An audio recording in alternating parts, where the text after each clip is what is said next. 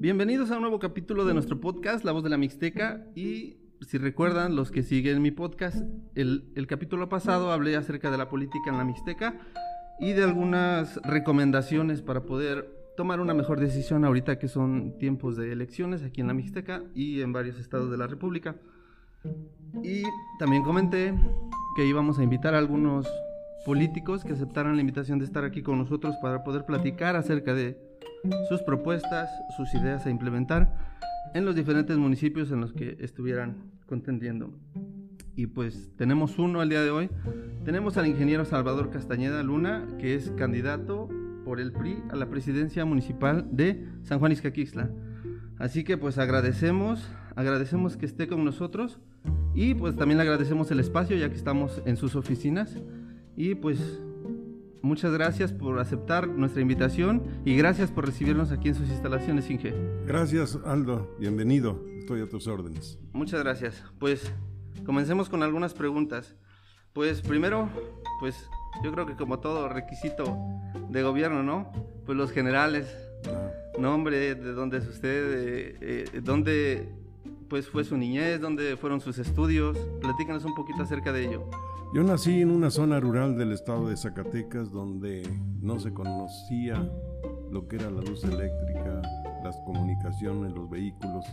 Y hasta ahí estudié tercer año de primaria porque no había más y me tuve que trasladar a un municipio cercano para concluir mis estudios de primaria y secundaria.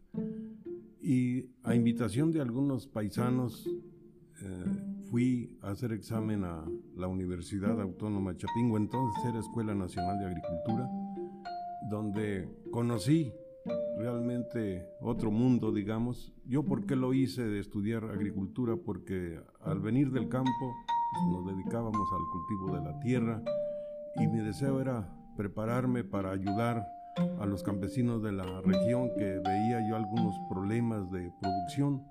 Sin embargo, al estar en contacto con la ciencia, con el conocimiento, me di cuenta que a los campesinos eh, su principal problema no era técnico propiamente, aunque sí eh, es necesario, pero fundamentalmente que se organizaran. ¿Organizarse para qué? Pues para recibir capacitación, para recibir, eh, implementar tecnología, para exigir sus derechos y también los campesinos son ciudadanos y para exigir justicia en muchos casos, ¿no? Entonces, de allí me nació la convicción de participar en un movimiento que es Antorcha Campesina para luchar del lado de ellos y desde hace más de 40 años que tengo de egresado de la universidad, pues entonces me he dedicado al activismo político de, la organización, entonces he andado en varias partes del país y por ello se explica que estoy aquí en Izcaquista desde hace 18 años participando en esa lucha que ha sido mi convicción. Entonces eso te dijo de campesinos.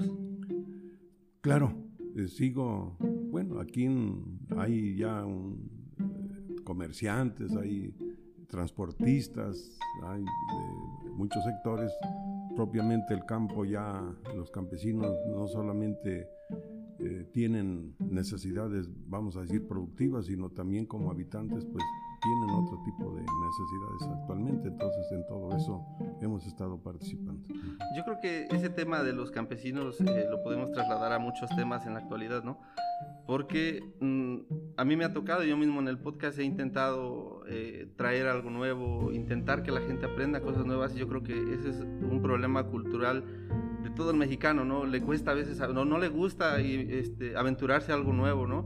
Por ejemplo, yo en el campo, me acuerdo cuando yo era niño, pues, bueno, a la fecha se siguen usando juntas, pero ahora ya vemos más el uso de tractores, ya tractores más, más recientes, bombas de fumigar ya a motor ya más buenas, pero eh, al campesino en sí le cuesta mucho ir agarrando esas nuevas técnicas, eh, el, el, convencerlos de, ¿sabes que ya no uses la junta, usa el tractor? Como que le cuesta un poquito, ¿no? Así es, yo tuve una experiencia, eh, detecté claramente, porque teóricamente lo eh, conozco, que por ejemplo, para los horticultores de aquí del municipio, que son bastantes y que tienen una producción muy importante y que lo comercializan hacia mercados de la Ciudad de México, de Puebla, incluso de otros estados, de que se organizaran para poder comercializar, porque vienen los intermediarios, los compradores a pie de parcela y les pagaba o les paga muy bajo precio. Y hicimos un intento de crear un centro de acopio hace tiempo ahí en Cuatro Rayas, que por cierto no lo, no lo utilizaron. ¿Por qué? Porque aunque tengan la infraestructura, hace falta la unidad entre ellos. Hay mucho individualismo inculcado por la sociedad en que vivimos y eso hace que se genere desconfianza de unos con otros y eso no, no han podido dar ese paso. ¿Para qué? Para hacer contratos con eh, empresas, con compradores, con, con consumidores, distribuidores que puedan ellos mejorar las condiciones del mercado. Entonces siguen siendo víctimas por esa falta de organización, desgraciadamente. Sí, sí ese, el problema del coyotaje siempre ha existido, además de la formación de comités que pues no ven por toda la gente, sino ven por sus propios intereses. Eso siempre ha existido y bueno, yo creo que es un problema, como hablábamos hace un rato, cultural, ¿no? Eh, habría que hacer un cambio de raíz para poder eh, arrancar todo eso, pero pues a veces yo creo que es un poquito difícil, no es imposible, pero sí es un poquito difícil. Y desde la primera vez que llegó aquí a Izcaquistla, cree que ha existido un cambio desde el primer día que pisó Izcaquistla, que no lo conocía, que no conocía a nadie, hasta el día de hoy, cree que ha visto un cambio se ha percatado de que ha sucedido y de qué manera. No, no podemos decir que está igual. Yo creo que ha habido cambios, pero el problema, digamos, del cambio social, del desarrollo social, hay que verlo desde dos puntos de vista, ¿no? Es cierto que hay mejores eh, condiciones porque podemos ver que hay comunidades mejor comunicadas, que hay infraestructura eh, deportiva, de que la gente eh, se ha preocupado, alguna que ha podido por mejorar su vivienda, etcétera. Pero desde, otro ángulo también hay que verlo. Las necesidades crecen y parece ser que los rezagos se incrementan precisamente. ¿Por qué? Porque el abatimiento de los rezagos ha sido a menor ritmo que el crecimiento de las necesidades. Entonces, yo creo que en, en el municipio hay más problemas, por ejemplo, de desempleo. Hay problemas de eh, muchas madres eh, solteras que luchan día a día por mantener a sus hijos y en, las condiciones actuales pues tenemos algunos fenómenos que eh, se presentan como nuevos. Por ejemplo, sabemos que a nivel nacional un problema que se viene presentando es la, el incremento de la delincuencia, de la drogadicción. Entonces, esos, y aquí se está proliferando eso. Entonces, hay algunos cambios positivos, pero también hay otros problemas que se han agravado. Sí, sí, sí, pues sí, eso lo vemos en todo, yo creo que en todo el país, ¿no? A, veces como que hay temporadas que incrementa mucho este tipo de delincuencia, hay veces el robo, hay veces el... vemos diferentes oleadas, le llamamos a veces nosotros, ¿no? ¿Qué, qué opinión le merece a usted eh, este tema de la reelección, que en esta jornada, pues, no sé, se está viendo a lo mejor por primera vez desde hace muchísimos años? ¿Qué, qué, qué opinión tiene de la reelección? Eh, sí, mira, la reelección ha sido una demanda, una cultura que en el sistema político mexicano desde hace más de 100 años, con el lema de Madero de sufragio efectivo, no reelección, hemos estado conviviendo con ella y ahora que el Congreso de la Unión eh, permite o legisló para que hubiera reelección, yo la considero una práctica democrática válida que se da en varios países del mundo donde se da la reelección. Entonces considero que es un elemento en el que se puede confiar, digamos, que una gente que hace bien las cosas y la gente lo avala, pues creo que tiene derecho el pueblo si lo elige y también de castigarlo con su voto. Entonces, creo que, porque no estamos acostumbrados, pero lo considero una práctica democrática que eh, no puede funcionar o debe funcionar, que debemos de, a lo mejor de perfeccionar como sociedad, pero pues ya estamos en, el, en ese tema y creo que a nivel de los diputados federales, diputados locales, y de los presidentes municipales pues está dando por primera vez y pues vamos a tener que sacar conclusiones de esta experiencia, pero yo la considero una práctica democrática. No, claro, y a final de cuentas yo creo que quien decide a final de cuentas pues es el pueblo, porque no es una imposición, no, no es de que pues ya me quedo porque me quedo, ¿no? O sea, sí se somete a una votación, se lleva una campaña como cualquier como cualquier otro candidato y como dice usted lo vemos aquí muy cerca con Estados Unidos, ¿no? Que el presidente de, de toda la Unión puede reelegirse por dos periodos y este, pero bueno, aquí a lo mejor nosotros eh, por ser la primera vez que lo estamos viendo desde hace ya muchos años, nosotros en nuestro caso es la primera vez que lo vemos, ¿no? A lo mejor si lo vemos un poquito, no sé, hay muchas opiniones, ¿no? Habrá gente que lo vea mal, habrá gente que lo vea bien, sin embargo, pues yo creo que está tratándose este tema ahorita y, bueno, pues veremos qué pasa y a lo mejor futuras legislaturas pues ya lo modificarán, ¿no? Y dentro de este tema, ¿no cree usted que tenga usted una ventaja competitiva respecto a sus contendientes al ser ahorita el actual presidente? No considero por dos cosas. Una, porque yo no estoy utilizando los recursos públicos para hacerme promoción. Y en segundo lugar, porque es una eh, evaluación que, que, se está haciendo a la sociedad. Y yo he aceptado el reto porque puedo hablarle de frente a la gente y pedirle su confianza, porque yo no he abusado del poder municipal para mi beneficio personal. Entonces, eh, con eso de que también hay que eh, tener en cuenta que todo poder desgasta.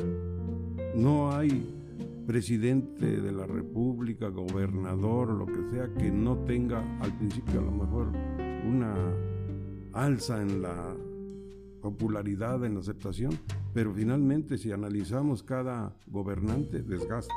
Y entonces creo que el someterse a una evaluación es una prueba que yo he aceptado el reto porque queremos darle continuidad al trabajo que se viene desarrollando. Entonces, eh, creo que es la primera vez que se somete uno a eso y yo quisiera ver que otros expresidentes municipales me hablo de Izcaquistla, le pudieran venir a pedir a, la gente su confianza para seguir gobernando. Y yo sí lo hago porque sé que hemos hecho un esfuerzo muy grande por las condiciones en que hemos, se ha estado gobernando y por eso me atrevo pues a, tener esa confianza y me someto al veredicto de la población. Sí, claro, como mencionaba hace un rato, ¿no? o sea, a final de cuentas va a aparecer en la boleta, o sea, está contendiendo como cualquier otro y, a final de cuentas el pueblo es quien decide. y, o sea, tendrá que someterse a la evaluación del pueblo que dirá, eh, ¿está contento con el trabajo o no está contento con el trabajo realizado? Y de ahí dependerá si si otorga otra vez el voto de confianza para que siga otra vez otro periodo, pues definitivamente el castigo para que pues ya ahí concluya, ¿no? Y, y, hablando de acerca de los demás presidentes, lo que usted comenta, yo creo que en México tenemos esa cultura de que el presidente, el gobernador, el diputado que sale, a veces yo no sé, lo vemos muy mal, ¿no? O sea, el presidente, no hay un presidente que haya pasado que digamos, no, pues ese presidente fue, fue el mejor que hemos tenido, ¿no? O sea, siempre vemos, ah, pues ese presidente salió, era una rata, era un quién sabe qué, o sea, como que lo tenemos ya muy marcado nosotros los mexicanos, así mismo de los gobernadores de cualquier estado, o sea, sale el gobernador y ya es lo peor que le ha pasado, o, o sea, como que tenemos esa maña de juzgar a las personas, aun cuando a veces eh, sí realizan el, o están intentando realizar un trabajo por nosotros, ¿no? No digo que todos sean buenos, pero sí ha habido pues algunos que sí han intentado hacer muchas cosas, ¿no? Y por ejemplo en este, en este periodo que hemos pasado, pues ha habido muchos problemas por la pandemia, ¿no? Recortes presupuestales, o sea, infinidad de problemas que se han presentado y a final de cuentas ha habido algunas autoridades, algunos presidentes, gobernadores que han sabido manejar a lo mejor menos o más mejor que otros, pero pues a final de cuentas han intentado sacar a flote sus, sus entidades, ¿no? Claro.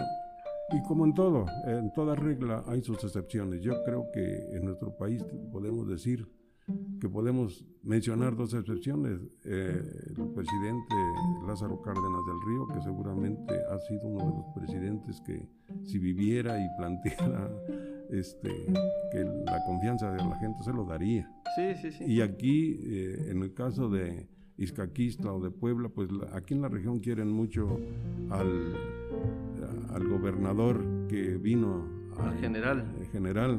Sí, claro, hay piezas, hay piezas muy... Sin embargo, el general también eh, tuvo problemas en la gubernatura. O sea, no terminó. y aunque aquí lo quisieran mucho, de todos modos, no fue fácil que, que culminara su, periodo, ¿no? Entonces, pues es algo difícil el ejercer el poder, porque hay muchos intereses, etcétera. Siempre en la historia de la humanidad, la lucha por el poder ha sido una lucha difícil, ¿no? Y, sí.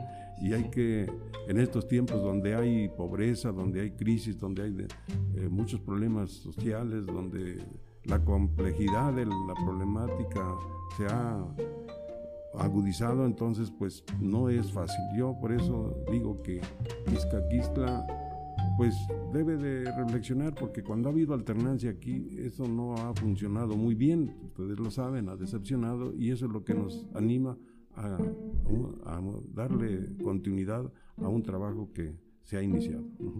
Ok, pues cambiando radicalmente un poquito ya el tema y hablando acerca de, pues, la comunidad, la comunidad a la cual está usted dirigido hacia solicitar el voto, ¿cuál cree usted que sea la mayor fortaleza del pueblo izcateco y en contraste, cuál, cuál, es, cuál cree usted que sea la mayor debilidad? Yo creo que la fortaleza del pueblo es que ha sido un pueblo trabajador, pero que también aquí en Escaquistla eh, tiene una infraestructura educativa que le ha permitido distinguirse en la región precisamente por contar con los servicios educativos y que yo lo considero como la principal fortaleza. esos dos ejes son lo que mueven la economía del municipio, es decir, la producción del campo, aquí yo conozco maestros, mujeres, etcétera, que se volcan al campo buscando pues generar riqueza, que eso es muy importante. Y la segunda cuestión es la infraestructura, eh, educativa que le permite preparar a, los, a la juventud, educarla, pero también que mueve eh, a la economía local. Entonces, esa es la fortaleza. ¿Qué debilidad le veo? Bueno, la debilidad es eh, la falta de unidad en, en los iscatecos y de conciencia para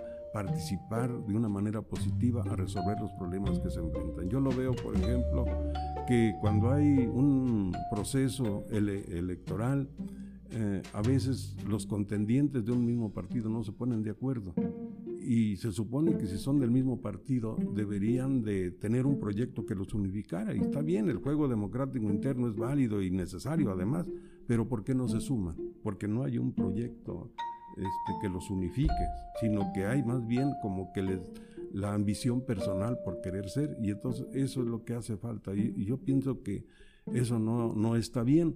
Mm, yo recuerdo que en algunos periodos eh, la costumbre pues aquí del municipio es que si quedaba eh, una corriente política administrando el municipio, los que no eran de esa corriente pues buscaban la manera de eh, restarse, a veces con su pasividad, pero muchas veces hasta ponerle pieditas en el camino para que fracasara y demostrara que esa no era la mejor alternativa y eso nunca ha beneficiado. Entonces, creo que es una debilidad la falta de unidad, la falta de conciencia, porque todo el mundo reclama, por ejemplo, tener un municipio limpio, un municipio donde haya la convivencia, la digamos, la administración de los espacios públicos para el beneficio común, pero sin embargo, pues todo el mundo abusa de esos este, espacios y todo el mundo quiere que se haga la justicia en otro, se aplique la ley en otro, pero cuando le toca protesta, etcétera. Yo creo que yo creo que ese tema es muy recurrente, ¿no? Y, y lo vemos mucho más ahorita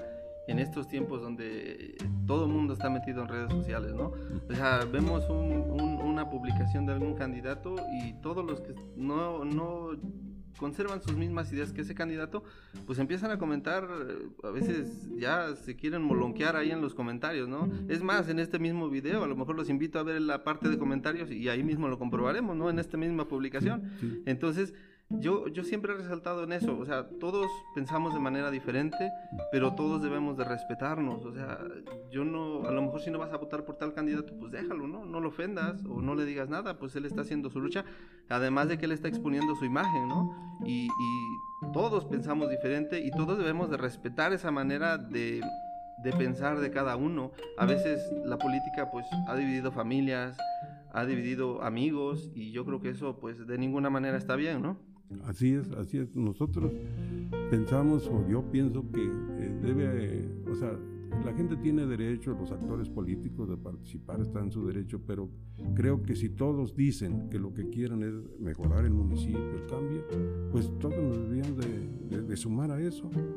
Y yo te he dicho que nosotros como organización, cuando no hemos tenido el poder, no hemos tomado esa actitud negativa. Tú lo sabes que hemos luchado para que haya beneficios para el municipio, para que se solucionen los problemas de la gente. Nunca hemos actuado de manera negativa porque nuestra convicción es combatir los problemas. Nosotros no consideramos que nuestros adversarios políticos son enemigos personales, son, digamos, con ideas diferentes para hacer las cosas, pero no hemos actuado. No, claro, yo creo que ese tema es muy importante, ¿no? O sea, lo acaba usted de mencionar y el que seamos contendientes en alguna competencia, ahorita la política, pero llámese una carrera, un partido de fútbol, el que seamos contrincantes, seamos adversarios, no quiere decir que somos enemigos. Así es. Entonces, eso yo creo que deberíamos de entenderlo todos, absolutamente todos, digo todos, porque también yo en algún momento a lo mejor he, por ahí he realizado algún comentario, no, no muy pertinente, ¿no? Pero pues yo creo que una disculpa a lo mejor es lo menos que podemos hacer a aquella persona que hemos ofendido.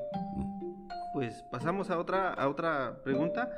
Eh, ¿Cuál es tu visión del municipio de Izcaquistla en 10 años? ¿Dónde lo ves? Eh, ¿En el aspecto económico, en el aspecto cultural, en, todos los aspectos? ¿Dónde ves Izcaquistla de aquí a 10 años?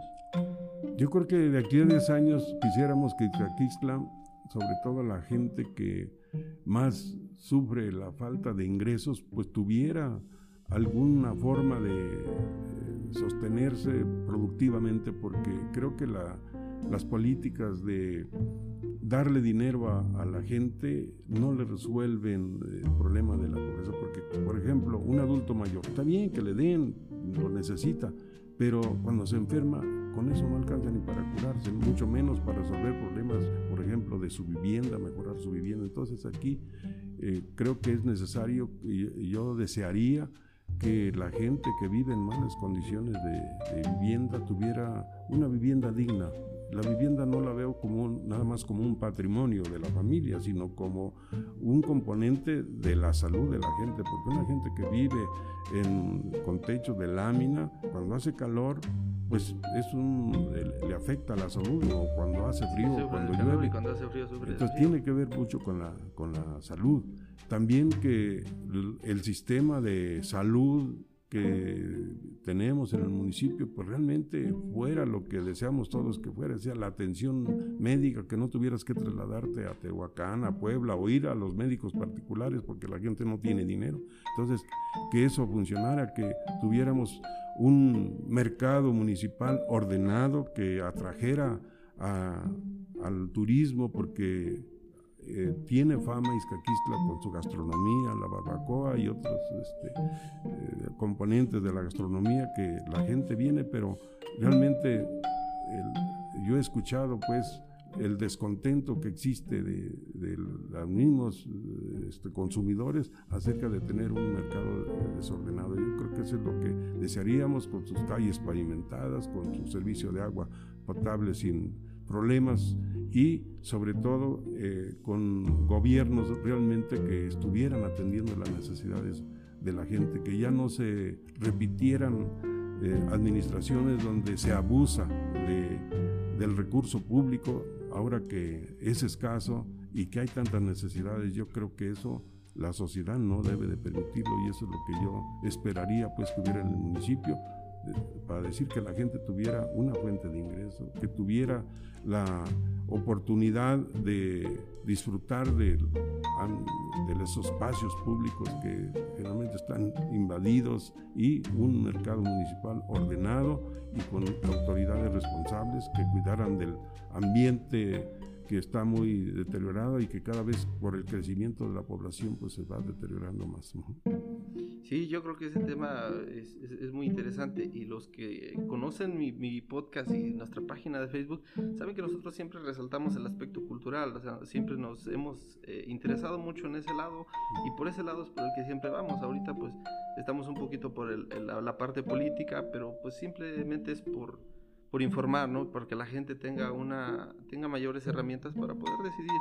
Pero no sé si usted tiene alguna idea, algo pensado en el aspecto cultural. Si no la tiene, lo invito a que la tenga y que la implemente. Y, y nosotros siempre estaremos en la disposición de poder darle difusión, poder llevarla a, a, todos nuestros seguidores, a donde llegue nuestro programa, nuestro todos nuestros videos y siempre estamos en, pie en esa lucha de, la, de, lo cultural, siempre buscamos aquel lado cultural que se está perdiendo en todos los municipios, por eso, porque eso lo vemos en todos lados, casas de cultura cerradas, eh, algún, algún hallazgo cerrado y, y, lejos de que esté cerrado o abierto, ni tan siquiera se le da difusión, a veces ni las mismas personas de las poblaciones saben que hay algo ahí, algo muy importante cultural.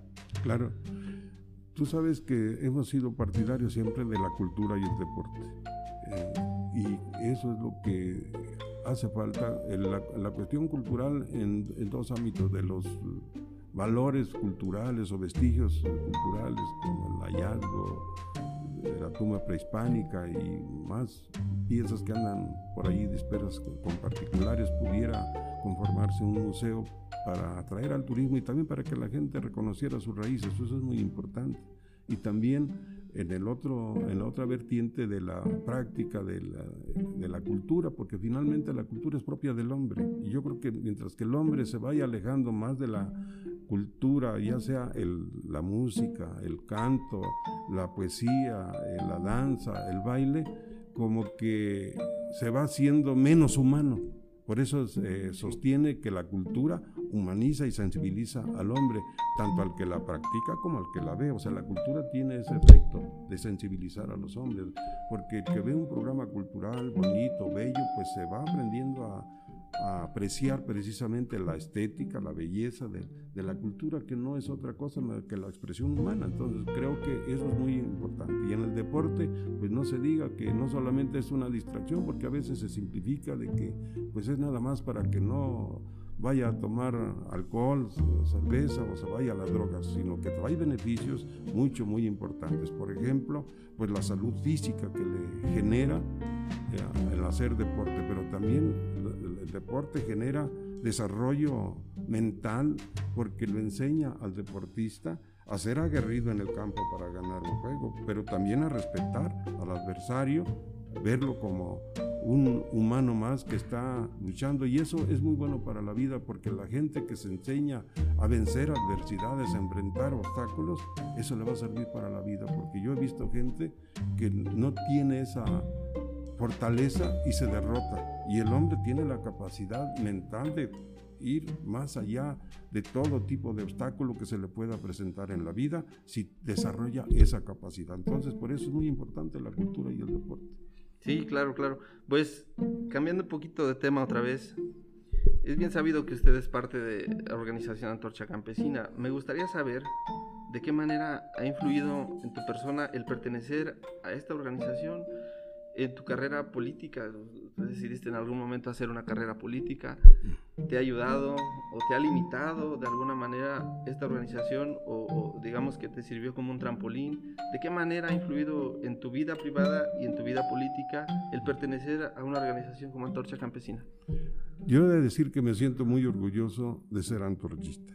Yo conozco a la organización desde, desde sus orígenes Claro, en un principio había muchas dudas si este proyecto organizativo iba a funcionar o no, pero a lo largo de los años que he visto que se han vencido muchos obstáculos porque la política de Antorcha, el proyecto de Antorcha ha ido contracorriente de todo lo existente y ha luchado defendiendo al pueblo pobre, uniéndolo, organizándolo, generándole conciencia y la prueba es que ha enraizado a nivel nacional en pues con el pueblo. Por eso quienes desde un principio trataron de eliminar a la organización y en la actualidad tratan de hacerlo, no lo van a poder hacer porque está enraizado en, el pueblo, eso no, eso no va a ser. Entonces, claro, hemos recibido descalificaciones este, del poder, ¿no? porque nunca les ha gustado o no les ha convenido que el pueblo se organice y exija sus derechos. Esto no les ha gustado. Los políticos en la actualidad son unos políticos que están, digamos, en plena descomposición, digo yo, porque se han alejado del pueblo y entonces no les gusta que esté el pueblo. Tú ves a los partidos políticos, ¿cuál es el problema? De que surge nada más en la época electoral, pero les hace falta esa conexión entre el pueblo y el partido hay como que algo está separado allí y Antorcha está enraizada en el pueblo y trata de llevar al pueblo hacia un proyecto donde a fin de cuentas vaya a gobernar. Que esto no les gusta porque nos ven como competidores o lo que sea, que se les exija, pues es, estas son las dificultades de nuestra lucha, pero no por eso, este, digamos, considero yo que ha afectado. Al contrario, nosotros estamos por la política social que sirva a la gente. Yo he escuchado a los jóvenes que dicen, no, pues a mí no me gusta la política, por ejemplo. eso es muy común. ¿Por qué? Porque la política que se ha practicado en el sistema político eh, nacional ha sido una política de conveniencia, de oportunismo, de abusar del poder para beneficiar a unos cuantos, pero al pueblo solamente se le ha utilizado. Pero entonces te ha, te ha ido, te ha impulsado Antorcha Campesina para llegar más lejos, ¿o crees que si hubieras hecho lo mismo si hubieras estado fuera? Yo creo que si hubiera estado fuera, yo no fuera lo que soy. Yo le soy gracias a la organización. porque aquí no siendo mi lugar de nacimiento, la gente me ha dado su confianza? No ha sido tampoco por mi trabajo personal, ha sido por el trabajo de los compañeros de la organización que han trabajado del lado del pueblo y sabe que nosotros no somos gente que abusa, la gente que miente, la gente que ha traicionado al pueblo. Que podemos tener deficiencias, errores como todo mundo, pero que el trabajo ha sido un trabajo honrado, que no hemos estafado a nadie, sino que se ha trabajado para el beneficio del pueblo. No, claro, yo siempre he pensado que, eh, como dice por ahí el dicho, ¿no? Hasta en las mejores familias eh, hay malos elementos, ¿no? Y eso lo vemos en todos lados. Sí ahí, está la oveja negra, ¿no? Que le llamamos, ¿no? En la familia, en todas las familias hay algo y yo creo que en todos lados hay elementos malos. Lo vemos en la policía, no todos los policías son malos, también hay, hay elementos que hacen realmente su trabajo y yo creo que eso es en todos lados donde se ve, ¿no? Sí, claro, eso se da en todo, hasta en una familia, lo dices tú, pero eso no quiere decir que esa sea la filosofía y los principios de la organización, sino que desgraciadamente se dan las organizaciones siempre tienen movilidad, es decir, ingresan miembros como también hay gente que, este, digamos, se retira de la lucha, a veces inconforme porque a lo mejor su interés era otro, etc. Eso es un proceso pues, que hemos vivido y sí, pero si comparamos el crecimiento de la organización contra aquellos que han renegado de la organización, pues tú ves que la organización se ha, se ha fortalecido. Y digamos que dentro de la organización hay probabilidad de una persona joven de llegar, entrar y, escalar hasta llegar al poder. Claro, pero no bajo los cánones tradicionales que conoce la política, sino con su esfuerzo y su trabajo. Nosotros, sí, sí, sí. Yo, yo quisiera que hubiera alguien que asumiera mi papel porque eso es lo que le conviene a, la organización, que haya gente, pero no bajo el arrismismo político que acostumbramos, sino que se lo gane en el trabajo. ¿no? Así es. Ok, ok. Pues eh, esta, esta entrevista, ya perfilándonos al final, esta entrevista eh, veniste en calidad de candidato, habría muchísimas más preguntas si vinieras en calidad de presidente, ¿no? Entonces, dentro de, esa, dentro de ese marco de candidato, eh, al venir yo, al saber que en algún momento yo les envié un documento para que me permitieran esa entrevista, la cual autorizaron, muchas gracias nuevamente, comenté en algunas personas que iba a entrevistarlo y alguna sugerencia que tuvieran, alguna pregunta que tuvieran. Y, este, y hubo, una fue muy recurrente, la cual la voy a hacer ahorita. Entonces es como que el pensamiento de algunas personas, no muchos, no, no me puse a preguntarle a 100 personas, ¿no? a lo mejor unas 5 personas, pero todos apuntaron a lo mismo. Es una pregunta acerca de, de la gestión que se ha realizado aquí en Izcaquisla. Y la pregunta es, eh, la gente quisiera saber si eh, como que cuál fue la prioridad de construir un nuevo palacio municipal. Un nuevo palacio municipal, había uno, a lo mejor no era lo más idóneo, el más bonito, pero pues eh, había y era funcional. La gente quisiera saber por qué el construir un nuevo palacio, que claro, pues, las imágenes se va, se que va a quedar muy, muy bonito, pero a veces se piensa que hay como que otras eh, necesidades más básicas. Entonces esa es la, la, pregunta que me invitaron algunos. ¿Cuál es como que la prioridad de construir un palacio municipal? Bueno, yo en primer lugar quiero aclararte que ahorita estoy de licencia por la campaña, Sí, sí, sí. aunque la ley permite Estar en el puesto y eh, estar en puesto, campaña. etcétera. Y también, pues, es una pregunta comprometedora porque precisamente he sido yo muy cuidadoso de no hacer mención de lo que se ha, se ha realizado en el municipio precisamente porque se toma como con fines proselitistas, pero de todos modos respetuoso a la pregunta que No, no, hace. no, y tiene toda la libertad de poder responderla, y si no, hace pues en otra ocasión nos otorgará otra entrevista Sí. y la podremos Pero yo voy a con toda decir, libertad.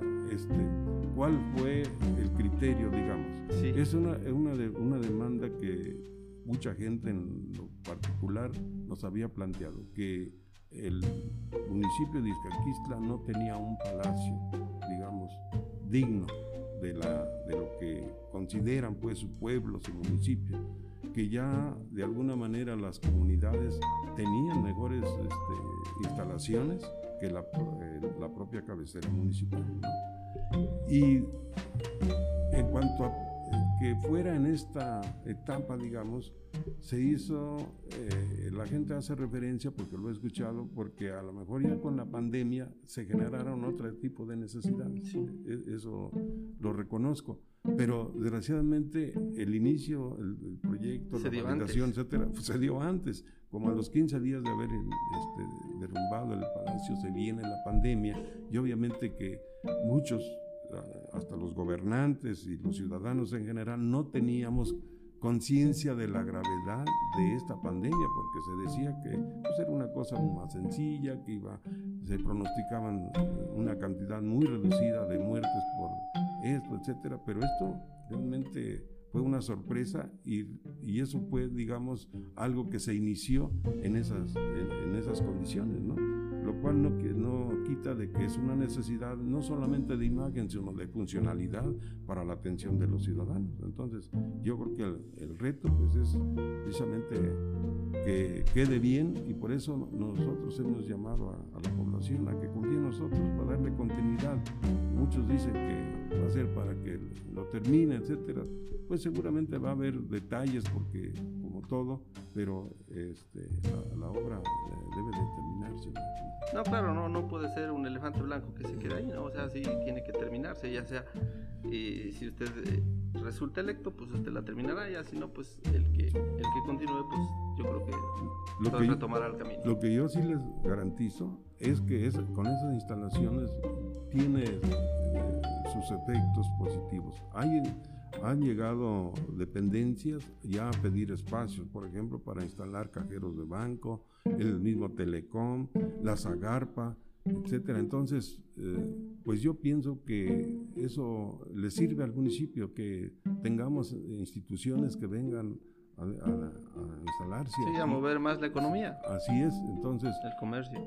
Por ejemplo, la cuestión de la, de la seguridad pública, tú sabes que los, este, ahí- la cárcel, los separos estaban a la calle y pues, generalmente pues luego eh, era común que quisieran este, ir a, a quitar, ahí sí, sí. a liberar a algún detenido y eso, y entonces hasta o cuando se detenía a alguien que ha causado delitos, como hay un personaje por ahí, pues hasta intentos de linchamiento por estar expuesto precisamente. Entonces, este tipo de cosas creo que, eh, que no están muy lejos porque se han dado en la región, pues debíamos de evitarlos con esas instalaciones un poco más seguras, más adecuadas, en beneficio de quién, pues de todo el mundo, porque debemos de, de entender que hay ahorita una política derechos humanos y todo, y tenemos Sí. que actuar con mucha precaución en esos casos. No, claro, y que todo sea pues eh, en, en beneficio de toda la de toda la población. Pues muchas gracias por haber aceptado la invitación. Perdón, sí, por haber aceptado la invitación y por haber aceptado este, No, pues- que eh, estuviéramos aquí en sus oficinas. Pues yo te agradezco, Aldo, que y te felicito por esa iniciativa. Realmente es una sorpresa para mí, pues que tengas esta página capturando la Mixteca y que pues vengas a, a entrevistarnos. Este, yo he aceptado con gusto porque yo no he sido de los que luego no quieren declarar, dar sus puntos de vista. Realmente nosotros en nuestra lucha siempre hemos eh, padecido de, de quien eh, nos haga, eh, haga sentir la voz de lo que sentimos, ¿no? Entonces, por ese lado, las veces que nos invites estamos a tus órdenes. Muchas y gracias. pues eh, te felicito nuevamente y pues eh, también les agradezco a los que tienen la oportunidad de ver esta eh, entrevista, pues decirles que nosotros somos gente de trabajo, somos gente de lucha y que estaremos siempre del lado de- del pueblo para escucharlos y para atenderlos, teniendo una responsabilidad o no teniéndola, porque ha sido siempre nuestra convicción desde hace muchos años. Pues sí, muchas gracias. Y además, la invitación está abierta para todos, o sea, no nada más es para alguno. A veces, eh, pues yo le agradezco a usted y le reconozco la valentía de hacerlo, porque pues a veces no sabemos qué nos van a preguntar, ¿no? Y así como lo dice usted, a veces nos van a preguntar algo y nos vamos a comprometer a, a- a- o vamos a responder algo que probablemente no queremos, ¿no? Entonces, eh, la invitación, se- así como se le hizo a usted, se la hice a sus demás contendientes de este municipio y nosotros abarcamos, como nuestro nombre lo dice, la Mixteca, entonces varios municipios los hemos abarcado, he mandado también invitaciones, algunos me, han algunos me respondieron, otros ni tan siquiera me respondieron, pero bueno, yo creo que de eso se trata, ¿no? A, a lo mejor, este, no sé, nuestra página es pequeña todavía, tiene aproximadamente un año que surgió, pero tampoco la hemos llevado al 100%. Yo me dedico al campo y en ratos libres me dedico a, a- busco algo cultural que poder contribuir a la gente. Entonces yo creo que eso han de ver, ¿no? han de decir, bueno, pues este no tiene muchos seguidores como algunas otras páginas de la región, pero bueno, lo que queremos que vean es que nuestro material es como más calidad, queremos entregar calidad, queremos entregar algo que le sirva a la gente y no pues muchas publicaciones que a lo mejor no te van a funcionar o no sé, a lo mejor te hacen reír un rato, pero pues ya, algo que te sirva para futuro y yo creo que esto nos está sirviendo y, y las personas que estarán contentas a lo mejor por haber conocido esa parte que usted no tan fácil se las va a decir, ¿no? A lo mejor muchas personas conocen ya sus propuestas, pero algunas de estas preguntas no las saben y yo creo que sería muy raro que llegaran a alguna casa y le preguntaran alguno de esto, ¿no? Entonces, pues muchas gracias. Eh, no sé, en algún lugar que lo puedan contactar, alguna página donde puedan seguir viendo su trabajo, la página del municipio. Claro, este, siempre tenemos, estamos en las redes sociales como Salvador Castañeda de la Uno, en Facebook, en Twitter también. Este, los atendemos y tenemos ahorita por cuestión de la campaña pues una página exclusivamente para eso también a mi, a mi nombre. Y pues ya, ahorita pasando la elección, resulte lo que resulte, pues en la página del ayuntamiento también para atender este, las necesidades y como siempre pues me pongo a las órdenes de todos. Muchas gracias, le deseamos la mejor de las suertes en esta contienda, así como usted a todos. Y pues, eh, como dice por ahí, ¿no? Que gane el mejor. Mm. Y pues muchas gracias, pero gracias a usted por sintonizarnos y escuchar este, este programa, por darle play siempre a nuestro contenido. Ya saben que estamos en Facebook como Capturando la Mixteca. En esta ocasión, esta entrevista la grabamos en video y la encontrarán en YouTube y la encontrarán en Facebook como Capturando la Mixteca, en Spotify, en Apple Podcast, en aquellas plataformas de podcast la van a encontrar como La Voz de la Mixteca. Muchas gracias y nos vemos la próxima con otro candidato, no lo sabemos, a lo mejor un capítulo cultural, pues ya ahí lo veremos. Muchas gracias y hasta la próxima. Gracias, muy amable.